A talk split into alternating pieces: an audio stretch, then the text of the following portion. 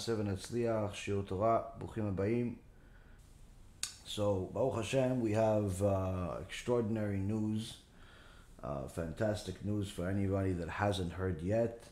Uh, Baruch Hashem, uh, Rudy Rochman, and uh, the uh, rest of the guys um, uh, were freed. Baruch Hashem, were freed, were released from the uh, hellhole uh, of uh, the prison of uh, in Nigeria, and uh, as we speak, they're on their way. They're on a flight back to uh, uh, to Eretz Israel, uh, which Baruch Hashem is exactly as uh, we thought was ideal. Uh, there's really no reason for them to be there, um, and uh, Baruch Hashem, they're on their way home. Uh, so this Baruch Hashem was a very very big siyata d'ishmaya, and uh, we want to thank Hakadosh Baruch Hu properly. So we're gonna read Mizmor LeTodah anytime something major, something good uh, happens, it doesn't necessarily need to be something major for everybody. It could be major for you. Uh, it's uh, good to read to show to Hakadosh Baruch Hu that we're appreciative. It's good to uh, start off by saying a Mizmor letodah. even though I already did this earlier today, we'll do it together, Bezrat Hashem, as uh, as a it's it's the Psalm 100. מזמור לתודה, הריעו לאדוני Kol הארץ, Ivdu Et Adonai BeSimcha. בואו לפניו ברננה, דעו כי אדוני הוא אלוהים, הוא עשנו ולא אנחנו, עמו וצאן מרעיתו, בואו שעריו בתודה, חצר אותה בתהילה, הודו לו ברכו שמו, כי טוב אדוני לעולם חסדו, והדור ודור אמונתו. הקדוש ברוך הוא is great, extraordinary, amazing, Ah, there's simply not enough words in all of the vocabularies in the universe to uh, to describe how amazing Hakadosh Baruch Hu is. Uh, because this whole situation with Rudy and the team over there uh, could have uh, been much much worse than it was. Of course, even what happened uh, was a definitely a uh, extraordinary kaparat avonot. But at the same token, uh, Baruch Hashem, that it's over and it's behind them. And Bezrat Hashem, they will go on to a life full of Torah and Maasim Tovim, and, uh, and Bezrat Hashem uh, uh, do a lot of uh, good uh, in the uh, Jewish world, uh, Hashem. And of course, may we all do complete tshuva and not only thank Hashem properly, for today, but thank Hashem properly for the for the rest of our lives. And really, this is one of the things that is discussed in this week's parasha. As I always tell you guys, everything you ever want to get an answer for is uh, that's happened to you in your life is you could always find it in the weekly parasha. You know, last week we had that uh, you know wicked, cursed show, unorthodox, uh, released uh, you know, from the uh, seventh chamber of Gehenom uh, into the Jewish world and create confusion, to create turmoil for, for those among us that are very weak already and are still watching television and movies and Hollywood and uh, are constantly uh, setting our eyes on the uh, grass that doesn't belong to us, the field that doesn't belong to us, and the, uh, the life that doesn't belong to us, Am Yisrael. But nonetheless, that's what Hakadosh Baruch Hu does when we look uh, out of curiosity. He, uh, at some point, this curiosity is going to create damage. And of course, all of those reshaim that uh, cause the damage, Hakadosh Baruch Hu will also give them uh, their own punishment. Uh, as it says in the Gemara, "Megalgelim zchut al yedei zakai vechova al yedei chayav." That in in the Bet Din of Shamayim, Hakadosh Baruch Hu gives the uh, the good, the the blessings to those that have have merit, and the uh, the curses, the uh, the the problems, the the job of being the uh, the stick that hits uh, the Jewish people uh, to those that have uh, sins on their hands. Uh, so you see that those people that have sins usually cause damage to society, and even if that society is their own dearest and most beloved people in their own life. That's in essence that's the uh, merit they earned for themselves. You know, to cause they want to cause damage uh, to uh, to Am Yisrael. Hakadosh Baruch Hu will make that uh, also cause damage for their own family, and in essence, that's what's going to happen with these people. And uh, we saw it in last week's parasha where uh, it says at the end of Parashat Vayitchanan, Mishalem el sonav el panav lavido. Hakadosh Baruch Hu pays cash to to the face of his haters to destroy them. He pays them to their face, and he will not delay the payment. So part of the payment is to give them money that will destroy them. Part of the payment will give them uh, fame and fortune to destroy them. Part of the payment will give them all types of other things that they don't want uh, to destroy them. And why? Because they are desecrating the Torah, and uh, especially on a public level. It's not like you could say these people are ignoramuses, that they uh, were born in some kibbutz and they never learned anything. This is a person that lived in a Jewish community their whole life and decided to make the Jewish community and their Torah the number one enemy.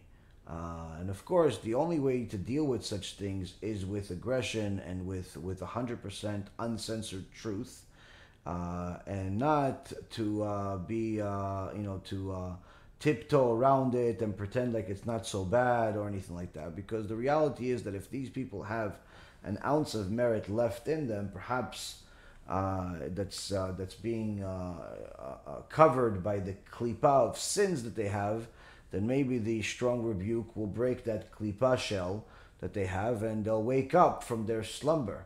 Uh, but the same token, if I, uh, if a person really understands what's happening here, is that if a person wants to be a uh, you know secular, they don't want to follow the Torah and mitzvot, they tried it, they don't like it, they never connected to it, whatever the case may be, whatever craziness is in somebody's head that they decide that they have a better way than God's way. Fine, if they want to do it, you know, we uh, you know we we're sad, uh, but there's not much that we can do. You can't force anyone to uh, to be religious. Everybody to each their own. They're gonna do whatever they want. You obviously will try to help them. You'll pray for them. You'll even try to encourage them to come back. But there's not much else that you can do. If somebody wants to go and uh, desecrate the Torah, eat shrimp and, and pig and, and, and all types of bugs from the ocean and uh, from the land and uh, be promiscuous and become the fire hydrant for the community and all types of other filthy, disgusting things. They want to do it to themselves. There's not much that you can do. But when they decide that not only do they want to become secular, but they want to become the enemy of the Jewish people, they want to become the enemy of the Torah, they want to become the enemy of Hashem by constantly publicizing their secularism, their uh, war against the Torah, their hatred of the Torah, their hatred of the religious Jewish people, their hatred of Hashem. When a person does such a thing like that, there's nothing else to do but to be even more aggressive towards them with words, of course, and, and, and uh, not, uh, not with uh, physical. Uh, we don't have the Sanhedrin that allows us to kill anybody uh, or even hit anybody. But nonetheless, we have to be as aggressive as possible against those people because that's what the Torah tells us to do. We cannot just sit there and quietly hoping for the best while they're, uh, you know, declaring war and desecrating Hashem's name. As the Gemara in Masechet Sanhedrin says, "B'makom sheyesh chilul Hashem en kavod larav." In a place that there's desecration of Hashem, there isn't even consideration uh, of, of honoring rabbis, meaning even if there was a rabbi that was desecrating Hashem's name, you can't even take that into account. You can't even take the honor of the rabbi into account uh, when it comes to the honor of Hashem. So when somebody decides to be secular, that's one thing. And uh, even itself, it's a, a, form of, of Chilul Hashem, of desecrating Hashem's name. But when somebody decides to go on TV and publicly and on a regular basis uh, desecrate Hashem's name, that's a war against Hashem, and that's a war that we all, we all have an obligation to fight.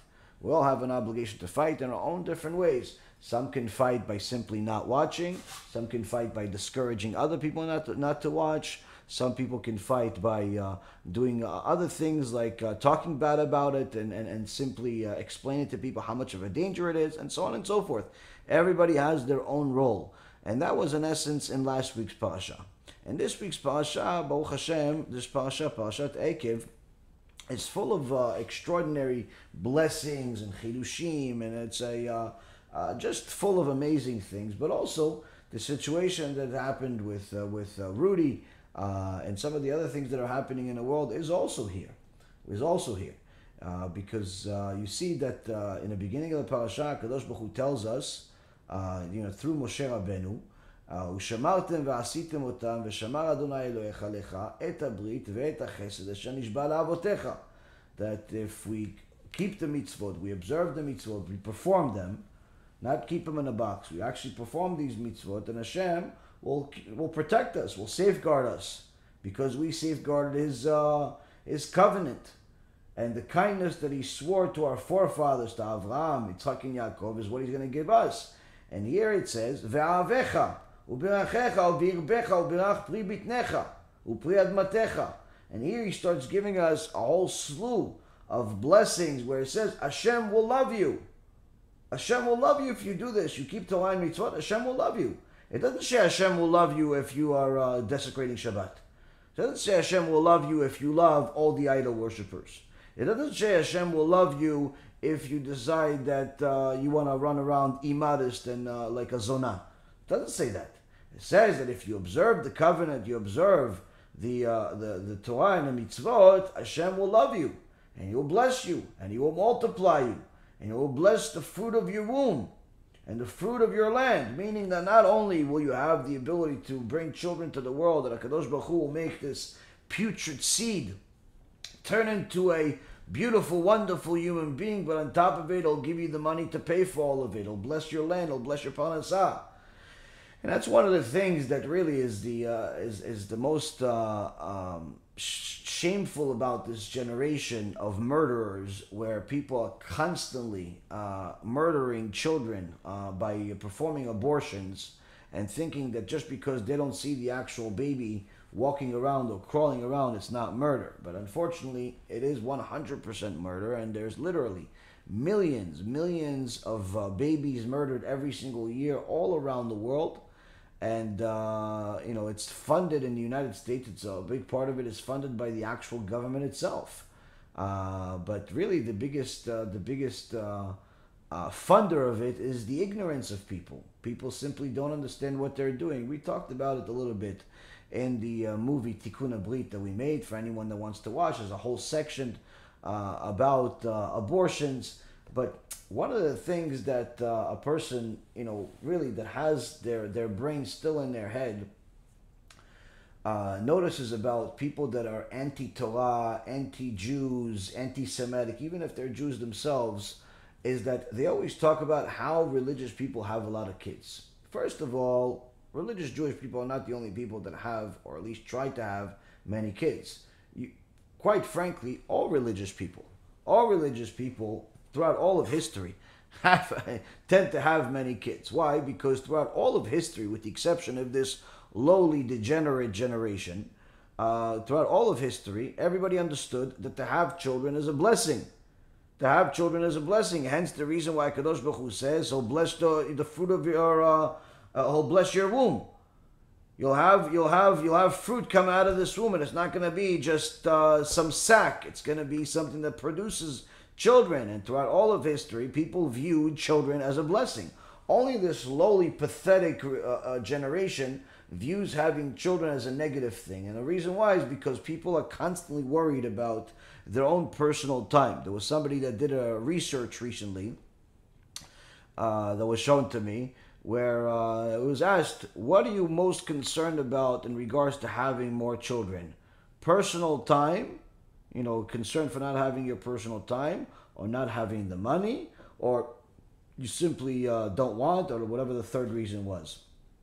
And, uh, and, and the number one reason why people were concerned about having not having more kids is because of personal time. They don't want to have more kids because they want to go on vacation more often and they want to go to uh, work more often and be slaves more often and uh, and go drinking more often and, and so on and so forth. And in reality, they continue to live such a life that literally is so self-centered, so selfish that they don't even understand that something else exists in the world uh, besides them. And uh, they don't view having children as, as a blessing, unfortunately. And you see it many times that the number one attack, most common attack that people have on the uh, the Jewish people is that they have uh, they have a lot of children, and uh, you know we wish we have as many children as the Muslims have. But nobody ever talks about that. Muslims have a lot more children than the Jewish people do. Uh, but nobody ever talks about that because God forbid you talk about the uh, uh, the Muslims, uh, you know, you know that you're most likely going to have your head put into a refrigerator the next day, and the government is too scared to do anything about it. Uh, but, but the reality is, it's not as popular to be uh, anti-Muslim. You're not going to have the same thing in, in, in many other th- places. Why? Because it's a lot more fun, a lot more popular to be anti-Semitic, even if those anti uh, those uh, those Semites, those those Jews are your brothers and sisters. So the the the the good Jew, the Jew that has their head on their shoulders, views uh, having a child as a uh, as a gift, uh, as a gift that uh, will keep on giving. But unfortunately, when a person doesn't see it that way, that already shows that that person is not exactly thinking right.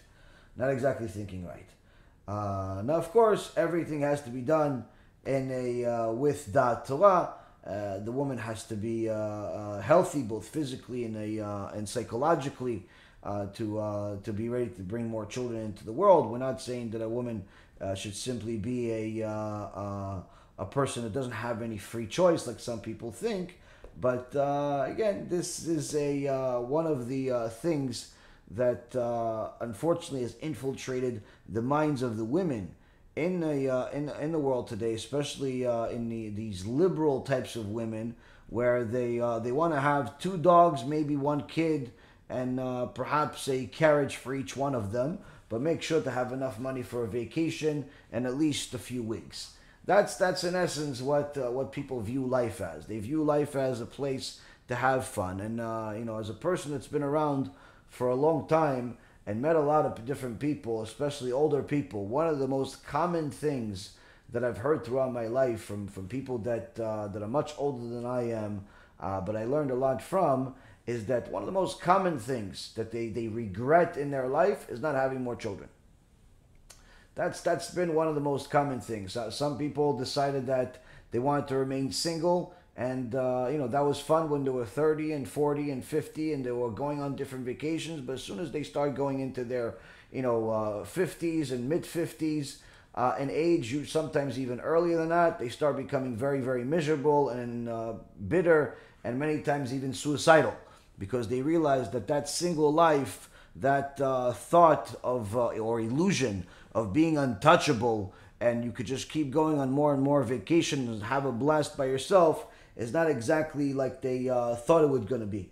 Uh, you know, as they got older, it's not as much fun as they thought it was going to be, and uh, they become very, very uh, bitter because they can no longer do the things uh, that they were able to do when they're younger. And unfortunately, many times people decide, oh, you know what? Okay, even though I'm uh, 60 years old, maybe I'll still get married and have a kid.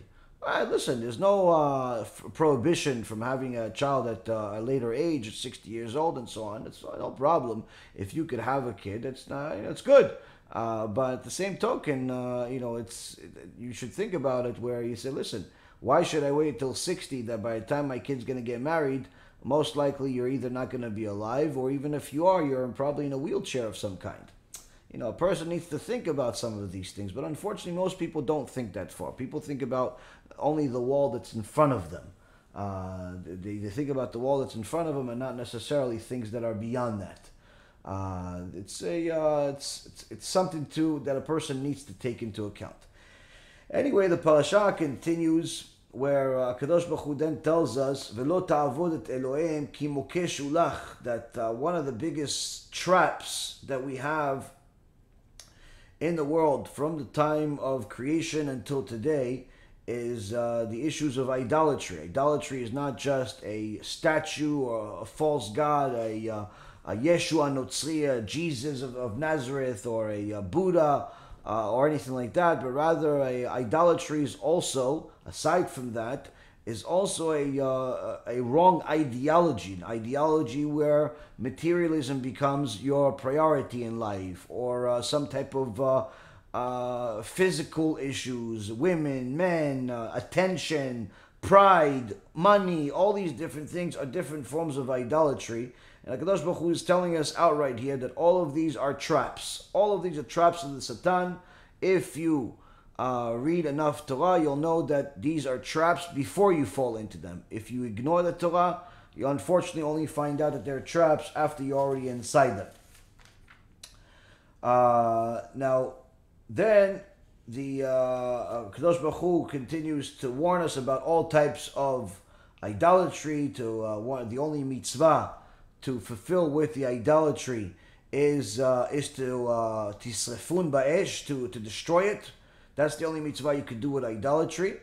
And then in the uh, in the verse twenty six in chapter seven, verse twenty six, it says, "Lo betecha," that you should not bring a, an abomination into your home. And uh, the Steipler Gaon, Rav Yaakov Kanievsky, Allah Shalom, and many of the poskim of that generation said that "Lo tavi betecha," don't bring an abomination to your house, is a television. Don't bring an abomination to your house is a television.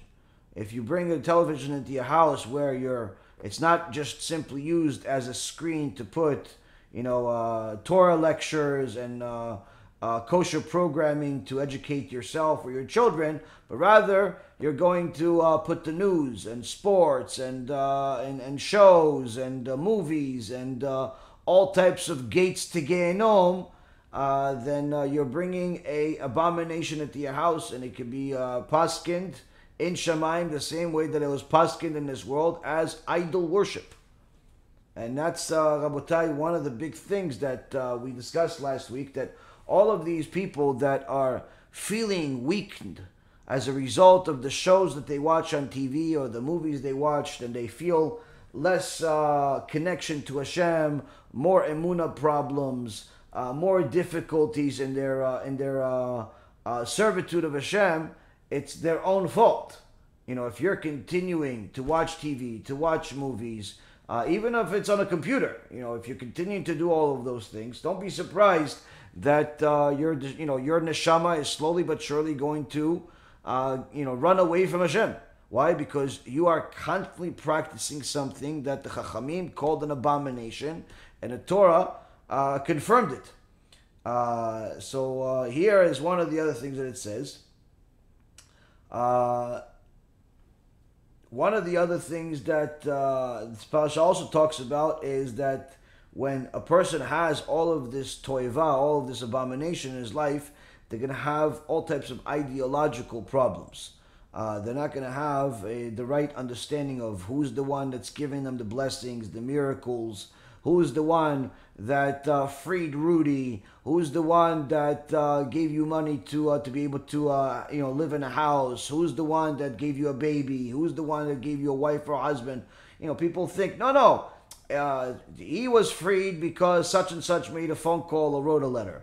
Uh, he got a wife because he is a good-looking guy. She got a husband because she's a really nice person. He got the job because he's really good at what he does. And people put pin all types of natural things on the blessings that they get in their life. And unfortunately, this is the wrong ideology. This is the wrong ideology. Why? Say uh, here in the parasha it says, "Ladat et asher bilvavecha tishmor mitzvotav imlo." Uh, so Hashem says He wants to know what's in your. He's constantly going to test you by knowing what's in your heart, uh, and to see whether you're, uh, you know, observing the Torah based on your uh, belief in Hashem and, and, and knowledge of Hashem, or simply because you live in a Jewish community and you feel bad. But most importantly, כי לא על הלחם לבדו יחיה האדם, כי על כל מוצא פי אדוני יחיה האדם. That a person needs to understand that uh, he's not uh, living. This is a uh, pasuk number three. Pasuk number three. It's a long pasuk in chapter eight, where uh, Kadosh Baruch Hu is uh, telling us that uh, you need to know one of the most important, one of the most important things that a uh, person needs to have in their ideology is that all blessings, all blessings, all good, all bad, all everything comes from Hakadosh Baruch Hu. You were freed because Hashem decided you were freed, not because somebody made a phone call, and not because somebody wrote a letter, and not because of an embassy, and not because of a babatach. Nothing. Because Hashem decided this is when you're going to be freed. You uh, got money because Hashem decided that you're going to get money. You got married because Hashem decided you're going to get married. You got uh, the this because Hashem decided. This is how the world works. And a person that does not understand that has an ideological problem. Now, of course, each person needs to have some type of effort to uh, to to do certain things, but just because you have effort doesn't mean you'll succeed. And also, just because you don't have effort doesn't mean you'll fail. We've seen that countless times throughout our lives. You know, many times you will try something and fail. Other times you won't try at all and succeed anyway. So it's it's important for a person to know that everything comes from Hakadosh Baruch Hu, and nothing comes from your own actions. Even the uh, the land itself was not something that we were given because we were so righteous, because we uh, did such great things. That's actually one of the things this parasha says.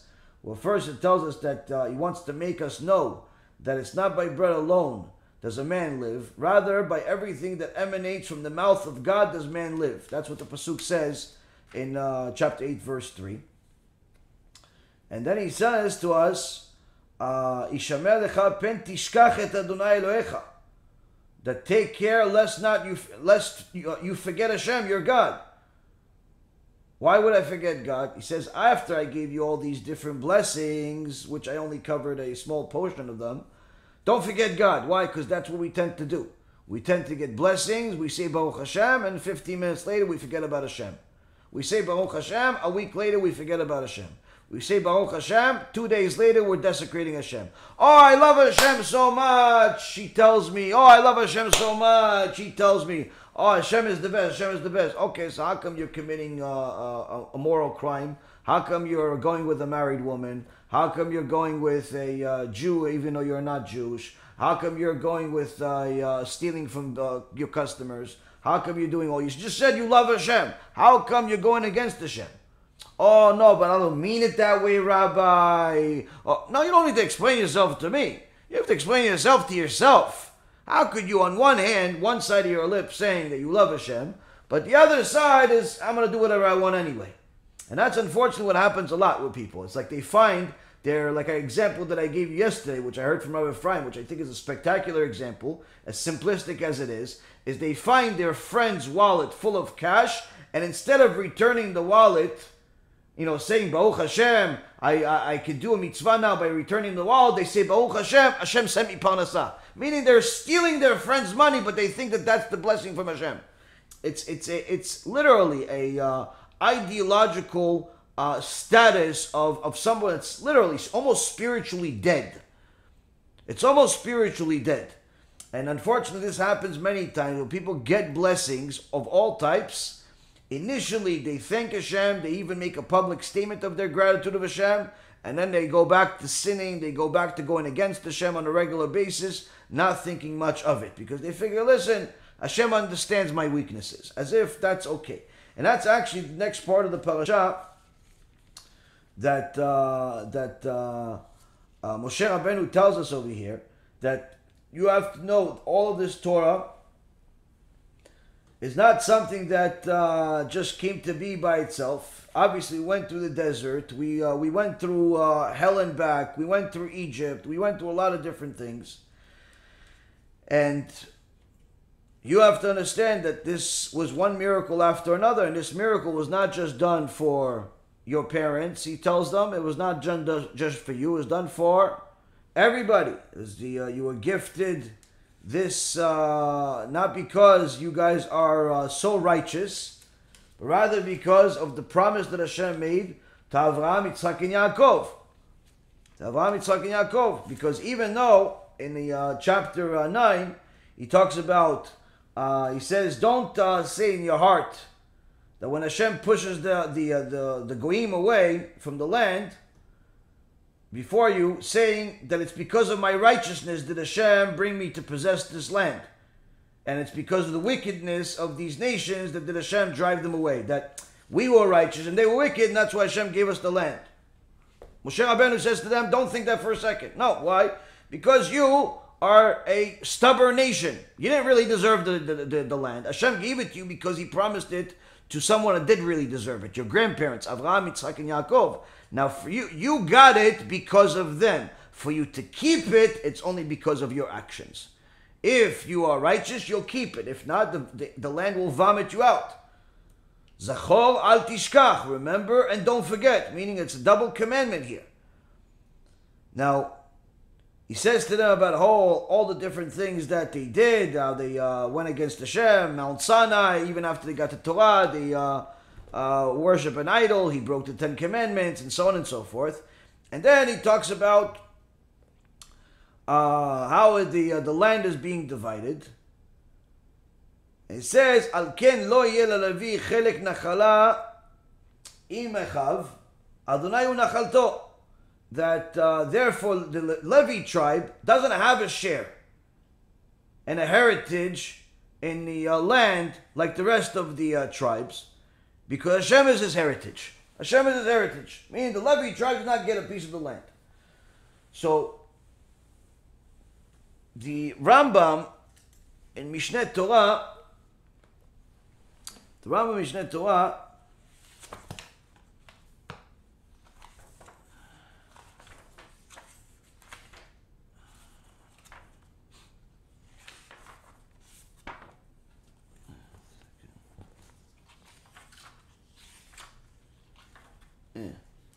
Rambam Mishneh Torah in uh, Ilchot uh, Ilchot Shemitah in in chapter 13, it says, in the first halacha, it says, although the tribe of the Levi does not have an ancestral portion within Eretz Yisrael, the Jewish people were commanded to give them cities to dwell in and additional residential property. So even though they weren't gifted an actual piece of land, the Rambam says that every one of the uh, other tribes were commanded to give them uh, pieces of their land. The cities include the six cities of refuge and 42 additional cities. When the cities of refuge will be added in the area of uh, Mashiach, all will be given to the Levites. So here you see that the, the Levi tribe got uh, an enormous amount of property, even though they weren't gifted something uh, like the other uh, tribes they were still extremely well off and, and had a lot of things, and Hashem is their heritage. Now, we said earlier that the Torah that we got, Moshe says to us, the Torah that you got is not just for your parents, it's not just for you, it's for all your descendants. So what does it have to do with us? What does the Levi tribe getting a piece of the land have to do with us? Because we already know, number one, you know, we don't know who all the uh, tribes are today. The land is not divided up that way today. You know, we have to wait until Mashiach comes, Bezrat Hashem. So what does it have to do with today? So here the Rambam says in Halacha, uh, number 10 to 13, he says a few things. So the entire tribe of Levi are commanded against receiving an inheritance. I mean, they weren't even allowed to get an inheritance, even if they wanted to, or they wanted to negotiate something, weren't allowed. They were commanded against receiving a share in the spoils of the, when the cities were conquered. And then in a uh, uh, Halacha number uh, 12, in chapter 13, the Rambam says that why did the Levites, uh, the Levites, not receive a portion in the inheritance of Eretz Yisrael and in the spoils of war like their brethren? Because they were set aside to serve God and minister unto Him and to instruct people at large in His just paths and righteous judgments. As it says in Deuteronomy chapter 33, verse 10, they will teach your judgments to Yaakov and your Torah to Israel. And therefore, they were set apart from the ways of the world. They do not wage war like the remainder of the Jewish people. They do not, uh, uh, nor do they uh, receive an inheritance, nor do they acquire for themselves through their physical power. Instead, they are God's legion. God has blessed his legion and he provides them, as, as the uh, Torah says in the book of Numbers, chapter 18, verse 20. I am your portion and your inheritance. So here we see that the Levies have our nation within a nation, if you will. They have a special treatment. They have a special treatment. Hashem wants them to be the rabbis. Hashem wants them to be the scholars. Hashem wants them to be the leaders, the spiritual leaders of, of Am Yisrael. And he does not want them to spend any time whatsoever uh, chasing uh, big pieces of real estate and uh, different pieces of land and negotiating in stock markets and all types of things. He doesn't want to do it. He wants them to be the spiritual leaders. And he says, just because you're going to be a rabbi doesn't mean you're going to be homeless. Just because you're going to be a Talmid Chacham doesn't mean you're not going to have food to eat. The opposite, Hashem will take care of you. Hashem will take care of you. Now, here we see that Hashem makes a very, very serious promise. Now, but this promise didn't start here. This promise actually already started the time of Yaakov Avinu. Originally, it was the firstborn, the firstborn sons.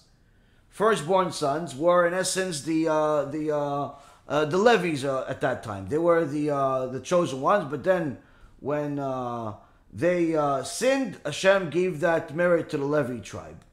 But so we see one main thing that made the Levi tribe different is that throughout the whole time that we were in Egypt, the Levi tribes were the scholars, they were the spiritual leaders. And this answers the question that somebody asked, uh, I think, a week or two ago. Uh, or they, and I didn't think we, we got to that question, but I saw it in the uh, in the thread. They asked if uh, the uh, uh, you know the Midrash and the Gemara says that Am Yisrael when they were in Egypt, each birth were six babies. How come there's not six Moshe Rabbeinus? This actually answers that question. Why? Because the Torah says that the blessing of getting the six babies per birth was, in essence, not only to reproduce Am Yisrael, but also as a uh, burden on the Egyptians. Like the more they hate us, the more they put burden on us, the more they enslaved us, the more they uh, uh, they uh, saw us reproduce to be even more and more people. Now, the uh, uh, the only people that were not enslaved were Moshe and Aaron and, and the Levi tribe, the rest of the Levi tribe. Why?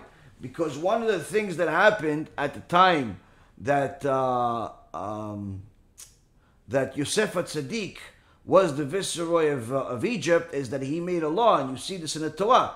He made a law that uh, there's a special, unique laws pertaining to the uh, people of spirituality, to the religious leaders.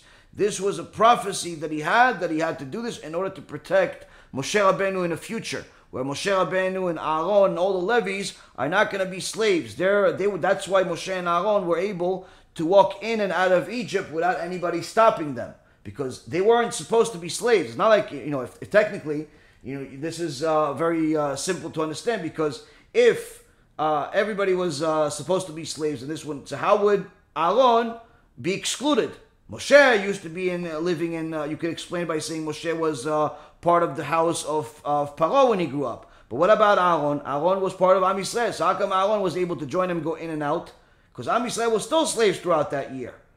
So how come he was able to go in and out? Because he was a Levi, and the Levies were not. Uh, they were the spiritual leaders, and therefore they were not serving as as slaves and therefore they did not get the blessing of having six children per birth, meaning that you know Aaron was born by himself, uh, Miriam born by herself, uh, the uh, Moshe Rabbeinu born by himself. They didn't get the blessing because they weren't slaves.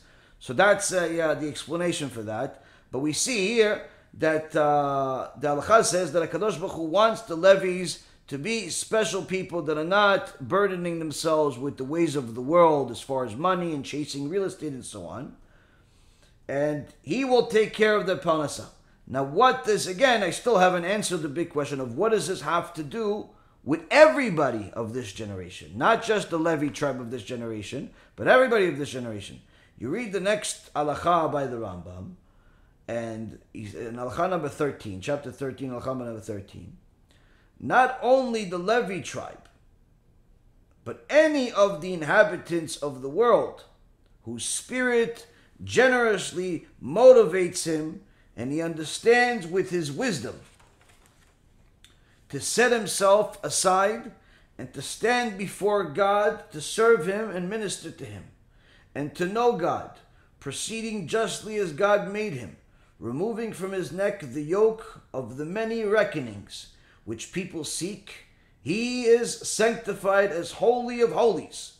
God will be his portion and heritage forever, and will provide what is sufficient for him in this world, like he provides for the priests of the Levites.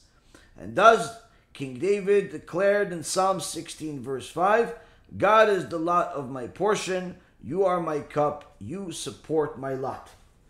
So here, the uh, uh, the Rambam calls the scholars that dedicate their life to just learning Torah and not do anything else where they're not looking to teach Torah for the sake of money. They're not looking to learn Torah for the sake of money. They're simply looking to do the the, uh, the, the uh, uh, live the Torah life 24 hours a day, seven days a week, without any uh, uh, exceptions.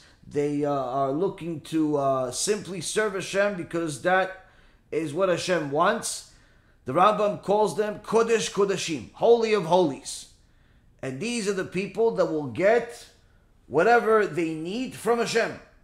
Whatever they need from Hashem. So this actually is uh, to have a uh, uh, such a blessing. He says you don't have to be from the Levi tribe. Anybody could do it. Anybody that wants to be an avrech, anybody that wants to be a full-time Torah student, can get this blessing. Now, of course, the blessing comes with tests. The, the, the blessing comes with the price. Uh, to to you, you don't just become uh, you know, considered holy of holies in the eyes of Hashem just because you don't feel like going to work all day and you want to watch uh, videos. It doesn't work that way. Meaning, if a person really dedicates themselves 100% to, uh, for the sake of heaven, to, to learn Torah, Kadosh Baruch Hu will give them whatever they need. Will give them whatever they need, and uh, how are they going to get whatever they need? Through different people. Hashem is going to use different messengers to, uh, to help them whether it's a person that's going to donate to them, a person that's going to give to them, they're going to find something, they're going to inherit something. There's countless different ways that uh, you get to see uh, and meet different uh, Talmidei Chachamim throughout uh, you know your life, and you get to see how each and every single one of them is literally a walking miracle. And you see that some of these avrechim, they're doing well. They own a uh, they own a house or an apartment in Yerushalayim or different places in Israel. They uh, that's fully paid off, no mortgage they have, Baruch Hashem, a house full of children, everything that they need, and still the salary that they get from the kollel is uh, still the same measly uh, five, six hundred dollars that they get from the kollel. You know, they get hundred dollars from the government. They used to get two hundred, uh, but people made a big deal out of it, so now they get hundred. Like, what are you going to do with hundred dollars? That's what the, you know. All the all the cry out that people have against the religious people milking the uh, the government. Oh, they're taking so much money from the government. What were they getting from the government? We're getting 800 shekels a month. That's it. The guy's learning, you know, uh, uh, from morning to night every single day, and he gets 800 shekels a month. How much is 800 shekels a month? It's a little over $200. Now this Avigdor Imach Shimo lowered it to $100. Lowered it to, uh, you know, to, one, to 370 shekels. It's a little over $100. That's what an avrech with a family of eight, ten people that's what he gets from the government, and people are, uh, you know, uh, still up in uh, arms about it. But if you're a terrorist, if you're a Palestinian terrorist, and you kill Jews, then the government gives you 3,000 shekels plus a month. Like, it actually pays to kill Jews in Israel. Because if you kill Jews in the name of, of, of, of the Palestinians, then you get a few thousand shekels a month. Your family gets a few thousand shekels a month while you're in jail, and so on.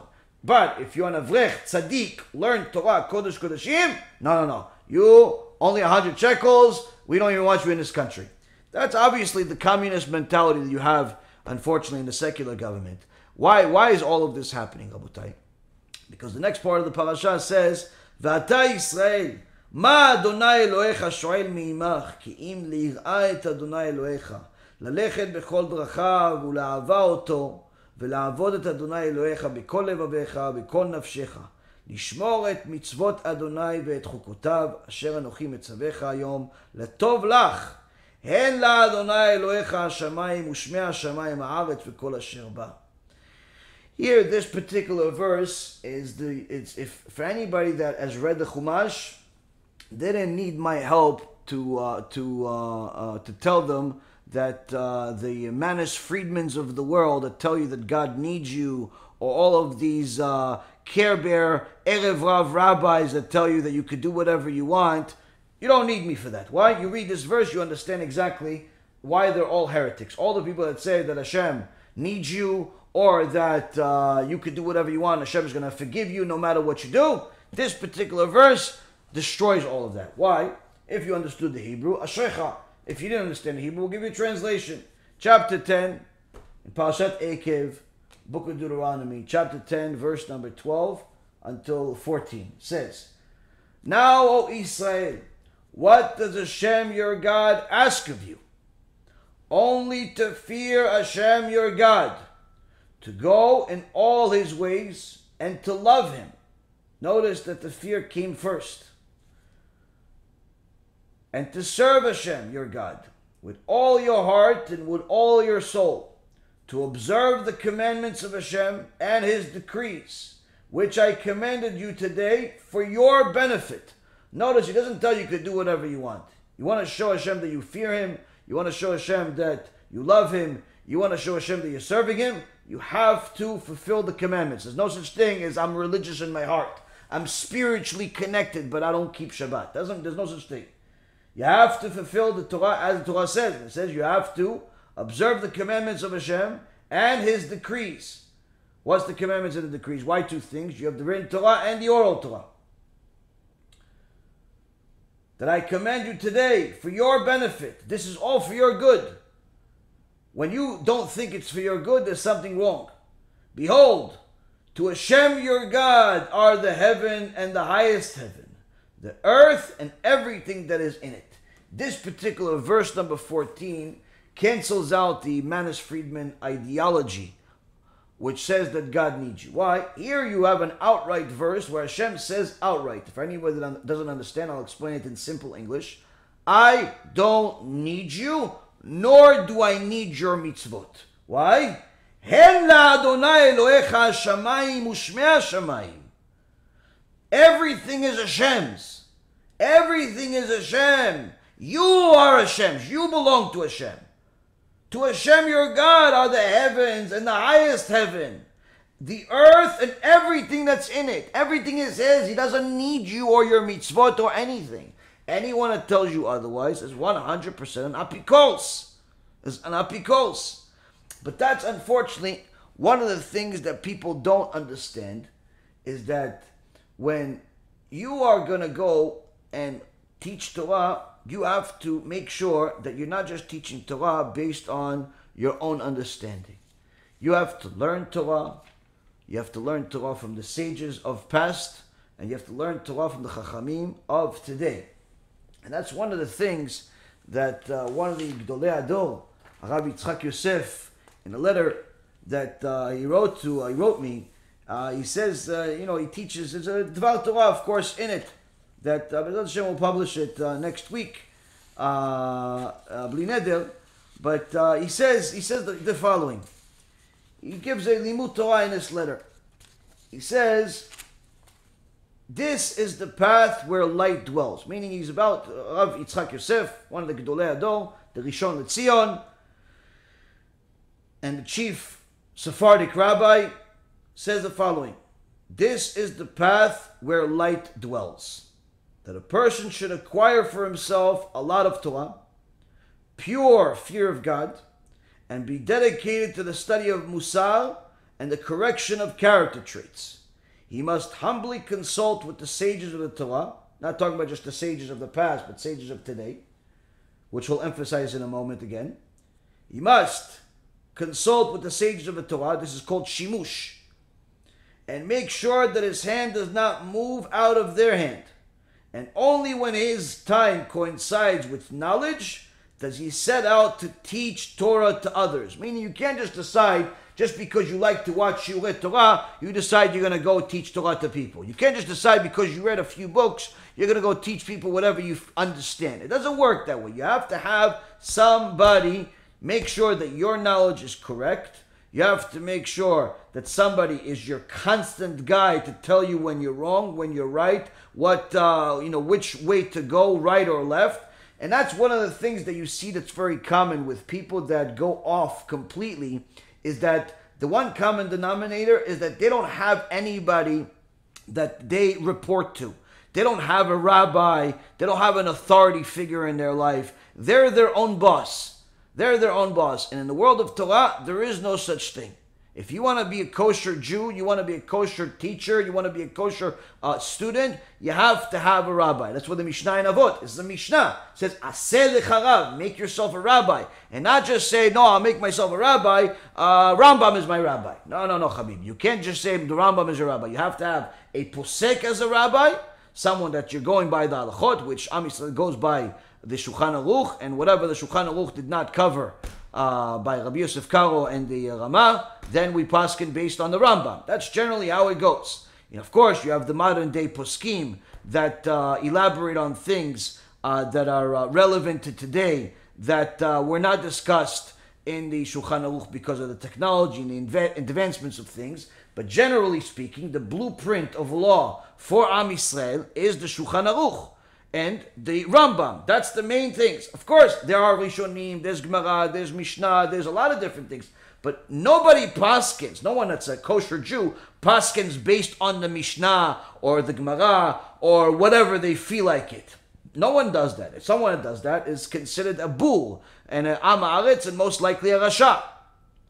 A bull is somebody who doesn't know anything, an ignoramus, and a wicked person.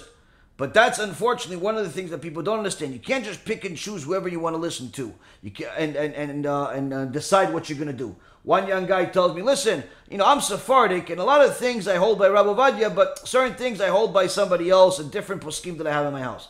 You can't just decide that no, I'm going to hold by Rabbi Ovadia whenever I feel like it. It doesn't work that way. You have to have a rabbi. That's a posik. Number one. Number two, you have to have a living rabbi. A living rabbi that's going to guide you. A living rabbi that you're going to ask questions. A living rabbi that you're going to listen to everything he says. That's what you have to have. It's not a suggestion, it's an obligation. And unfortunately, many times you see these people that are perhaps well known on the internet, well known in their community, but they do things that are against the Masoret, against the Torah, against all the traditions and so on. Why? Because they are their own boss. They don't have any fear whatsoever, not of God, not of rabbis, not of anything. Why? Because they think that they're right.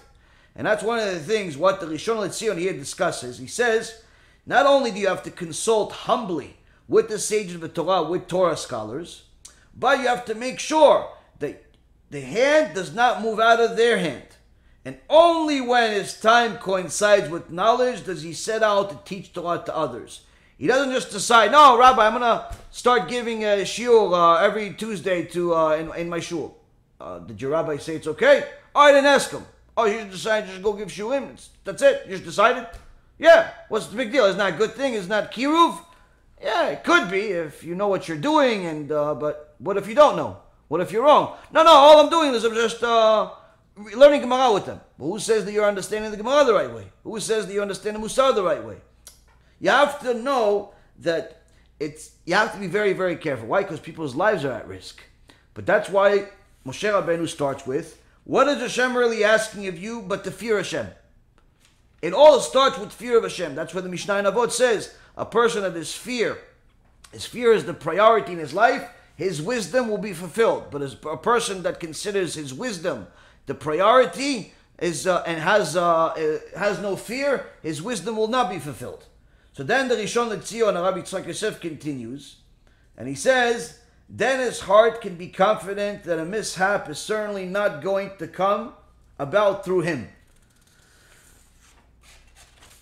So when a person has a rabbi that he listens to, and even rabbis that he listens to about different specific things, and, and people that are not just his friends, people that have no bias whatsoever, no agenda, no uh, anything else. They're simply people that have Da'at Torah. A person that listens to that, you know that you're going to go in the right direction, you have nothing to fear. And then the Rishon LeZion says this, which was shocking to see this, he write this in a letter to me. He included something very extraordinary. He says, contrary to what happens in our generation, an orphan generation with people who have not yet read and reviewed their own studies properly, and especially did not serve Torah scholars sufficiently, yet they go out to lead congregations publicly and step on the heads of the holy nation. He says, look at all, look at what happened to this orphan generation that has no one to report to. They don't want to report to any rabbi. Even if the rabbi is the biggest chacham in the world, they still don't want to listen to him. So what happens with this orphan generation? They themselves, the, the, the rabbis themselves of this generation many times themselves haven't studied enough haven't don't have enough knowledge, but they go and they not only start communities on their own, and uh, lead congregations on their own without uh, any worry whatsoever. But on top of it, they arrogantly step on the leaders of the generation while they're in the process. Not stepping on the leaders by taking people's jobs, but stepping on the leaders by saying, no, no, nobody knows anything except me. And he says, worst of all is that they arrogantly say, I will reign. Every one of them thinks they're the biggest chacham. There's this one idiot in New York, I forget his name, Shem Rashaim Yirkav anyway. He decided that he's a Nazir. He's a Nazir. There's no Nazirim anymore, but he decided he's a Nazir. He's a Nazarite. And because he's a Nazarite, he doesn't have to put on tefillin anymore. Doesn't put on tefillin. He tells his community in New York not to put on tefillin anymore. This is, this is, the Gemara in Masechet Rosh Hashanah says, a, per, a Jew that does not put on tefillin is one of the people that goes to Gehenom and never comes out. But this Rasha Merusha says, no, no, I'm a Nazir. You don't, you don't need to put on tefillin if you're a Nazir. Complete stupidity. Complete stupidity. Now, it didn't start that way. He originally started by being one of these people that goes against the Zohar and goes against uh, everything that uh, you know he doesn't agree with. He has nobody to report to. He has no rabbi. He's his own rabbi. He's his own God. He's his own everything. But he pretends to be a Jew. And this is unfortunately one of the things that happens in many places. And the people are unfortunately not knowledgeable enough or strong spiritually enough to really call him out and t- throw him in the garbage where he belongs, or the people like him, uh, like this Rasha uh, Dweck from uh, from uh, from UK. Uh, Instead of firing this guy and throwing him into a sewer, what do they do? They give they pay him a million and a half dollars a year to be the rabbi in the uh, congregation over there in, in in England. It's the most moronic thing in the world. You pay a guy that was thrown out of New York because he's a heretic thrown out of his own Syrian community in New York because he's a heretic, but you give him a job and pay him a million and a half dollars a year to what? To read you uh, Fiddler on the Roof and uh, Fifty Shades of Grey and all types of uh, heretical books. His first book that he recommended in the book club is a, uh, a book that an atheist wrote. I mean, a rabbi. Like, if, if an atheist organization is recommending an atheist book, okay, good, he's doing his job. But a rabbi is recommending a book that was written by a famous atheist? Like, this is unfortunately what happened. Today, when you have people treat the synagogue, treat the Bet Midrash like a social club, they don't have the uh, the intellectual wherewithal or the spiritual wherewithal to even know who the right rabbi is. And the rabbis themselves, unfortunately, as the Rishon LeZion himself is saying many times, not all the time, of course, there's many good rabbis, but many times you'll find that these Manis Friedmans of the world and Mezas of the world and Dwecks and all these other people, they were not something that just appeared in the world. They've always been bad, they've always been off for a long period of time, and they've just gotten worse over time, and the damage continues to grow. The damage continues to grow, and instead of recognizing the fact that they're, you know, not doing what the Torah says. Instead, they mock it. They mock it, they make fun of it, they step on more Torah leaders, they make fun of more Torah scholars. And that's in essence what the Rishon LeZion is saying here, is that each one is arrogantly saying, I will reign. And moreover, he writes, they publicly disagree with the Torah scholars whose smallest finger is thicker than their waist. there are some who even dare to disagree with extreme arrogance against the Gdolei Ador, the greatest rabbis of the generation, who when they rise, even lions are frightened, both in matters of halacha and matters of ashkafa. May the good God forgive them. He says here, some of these people are so arrogant that they start a community even if they don't even have enough knowledge themselves. He says some are even worse. Some are even saying, no, no, I'm the Gadol Ador. I, I, I disagree with the biggest, uh, the rabbi of the city. He said, some are so horrible they do it publicly, like Mesa. They go against the biggest rabbis in the world. Not just the rabbis of this generation, but they'll go against the, oh no, the Gemara rabbis, no, they're just Amoraim. They're just Amoraim. Oh, he's just a Rishon. The Rambam, he's just a Rishon. It's just a Midrash. They treat them like they're commoners in the supermarket. He says these people have no idea what they're dealing with, but instead of recognizing their, their weaknesses, they actually use the, they tell people that their weaknesses are their strengths and they literally disagree with the Gdolei Ador of all the generations publicly. Publicly. Like, if your, your foolish and arrogance was at least inside you, inside your own house, and only your wife had to suffer, okay, you know, listen, uh, at least the damage is contained. But unfortunately, these people are so foolish and so arrogant that they publicize their stupidity. Like the world would have never known how stupid they are uh, uh, if they wouldn't have opened their mouth.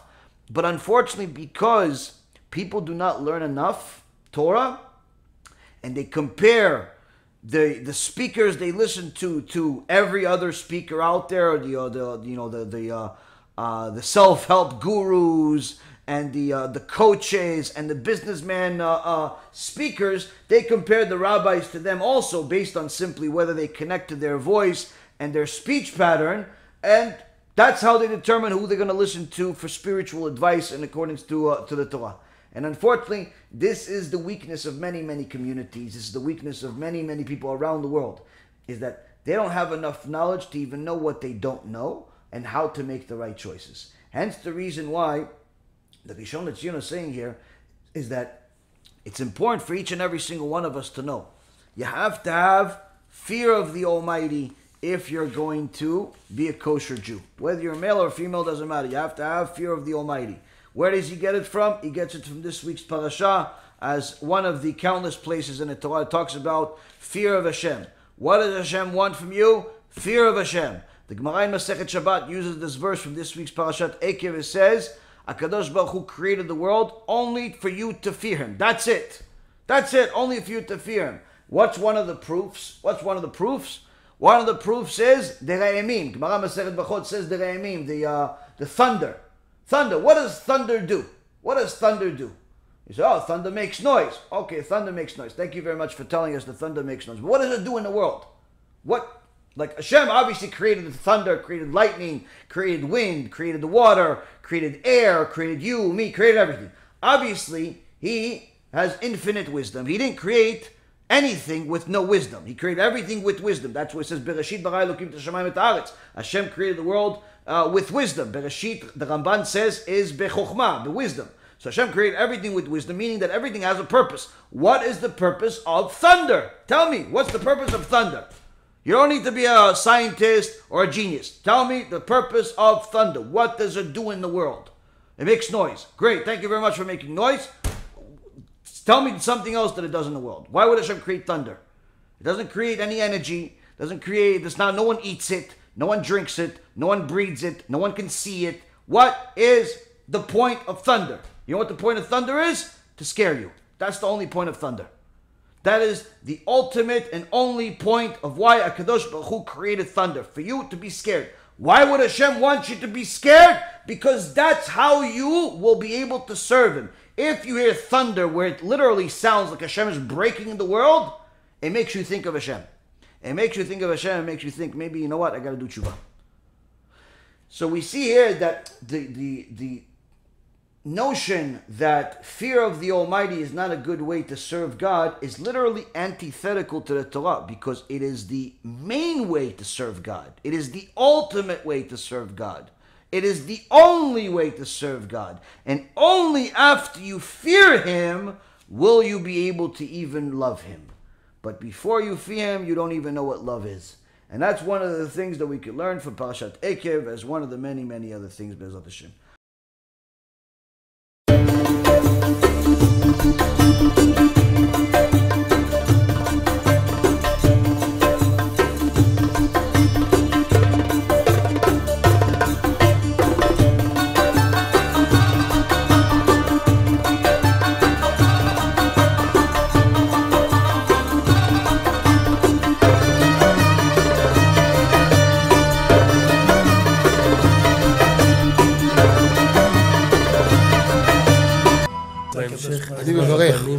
מברך את הרבנים, רגע, רגע, רגע, רגע, רגע. אני מברך את הרבנים, הרב ירון ראובן, הרב אפרים כחלון, ראשי ארגון בעזרת השם, שהלכו בפי עליון, שעלו מעלה מעלה, יהיה להם ברכה והצלחה, הקדוש ברוך הוא ימלא בלשונות ליבם לטובה ולברכה, שבכל אשר יפנו ישכילו ויצליחו.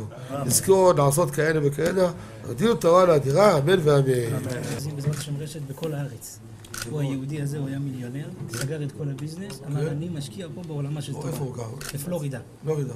איפה זה פלורידה? באמריקה. באמריקה. במיאמי, מיאמי. כן, ליד. אנחנו שם עכשיו הולכים להקים קהילה ספרדית. חזק אותו בשמי. קהילה ספרדית גדולה. תעבירו מה שבירכתי אותו. כן. קהילה ספרדית גדולה. כן.